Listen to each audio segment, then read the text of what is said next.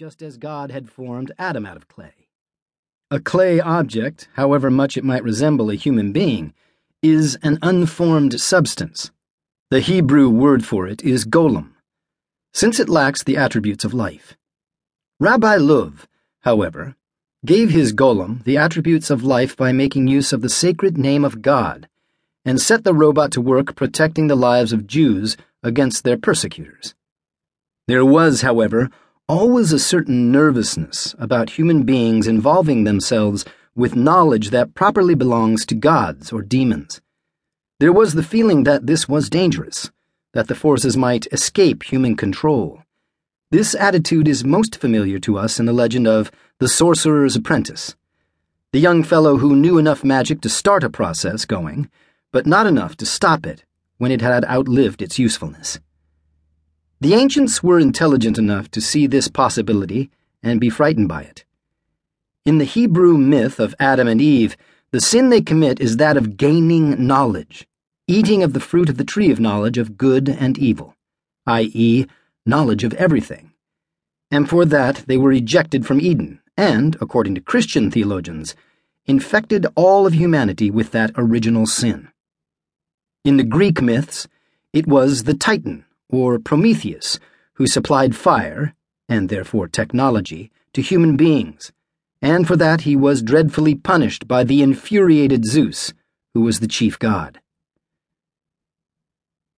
In early modern times, mechanical clocks were perfected, and the small mechanisms that ran them, clockwork, the springs, gears, escapements, ratchets, and so on, could also be used to run other devices. The 1700s was the golden age of automatons. These were devices that could, given a source of power such as a wound spring or compressed air, carry out a complicated series of activities. Toy soldiers were built that would march, toy ducks that would quack, bathe, drink water, eat grain, and void it. Toy boys that could dip a pen into ink and write a letter. Always the same letter, of course.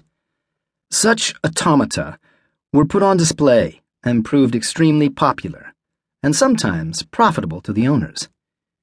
It was a dead end sort of thing, of course, but it kept alive the thought of mechanical devices that might do more than clockwork tricks, that might be more nearly alive.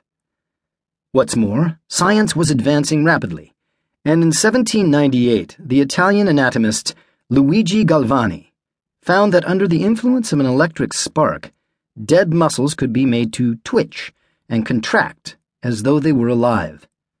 Was it possible that electricity was the secret of life?